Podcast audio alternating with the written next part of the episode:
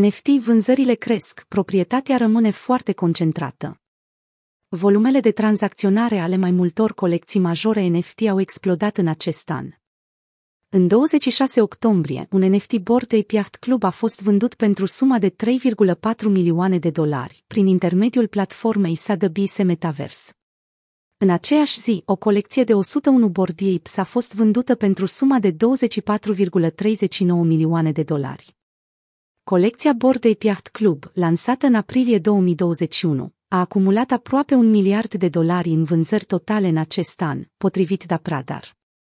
Este condusă piața NFT-urilor de hype. În aprilie, blogul de data Science Art Nom a evidențiat corelația dintre numărul de vizionări ale colecțiilor înregistrate pe platformă și prețul de vânzare al unui NFT. Autorii au concluzionat că numărul de vizualizări ale colecțiilor este corelat cu un preț de vânzare mai mare. Au existat două creșteri majore pe piața NFT-urilor în acest an, care au coincis și cu o creștere a termenului de căutare NFT pe Google. Prima creștere a avut loc atunci când colecția artistului Beeple, intitulată Every Days, The First 5000 Days, a fost vândută pentru 69 milioane de dolari. Every Days, The First 5000 Days a fost primul NFT care a fost licitat la o mare casă de licitații, iar hype-ul a continuat să crească. Volumul total lunar al vânzărilor pe piața de artă a NFT-urilor a crescut de la 32 milioane de dolari la 1 martie până la 83 milioane de dolari în data de 1 aprilie. Apogeul termenului de căutare NFT a coincis cu momentul în care două dintre cele mai populare colecții generate de AI, CryptoPunks și Bored Ape Yacht Club, au început să domine piața criptoartei.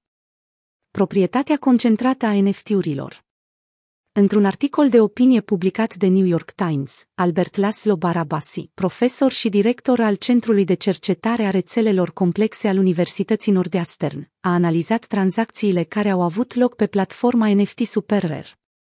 În analiză, Barabasi a examinat numărul tranzacțiilor ale NFT-urilor deținute în comun de către colecționarii platformei. El a definit NFT-urile de artă deținute în comun drept NFT-uri de artă care au fost cumpărate și vândute între mai mulți colecționari pe platforma SuperRare. El a analizat fiecare operă de artă ca un nod într-o rețea de tranzacții între colecționarii SuperRare înregistrați pentru a vedea de câte ori a fost cumpărat același NFT de diferiți colecționari.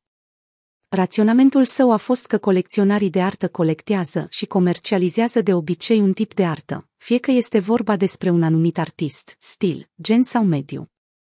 Prin urmare, el a emis ipoteza că doar un grup mic de colecționari au făcut achiziții de NFT-uri de ultima generație. După cum se dovedește, a avut dreptate.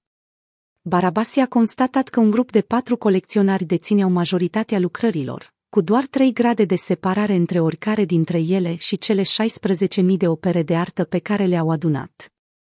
Într-un raport publicat de firma criptoanalitică Moonstream, care a analizat tranzacțiile pe blockchain-ul Ethereum între aprilie și sfârșitul lunii septembrie, s-a descoperit că există o mare inegalitate pe piața Ethereum. Primii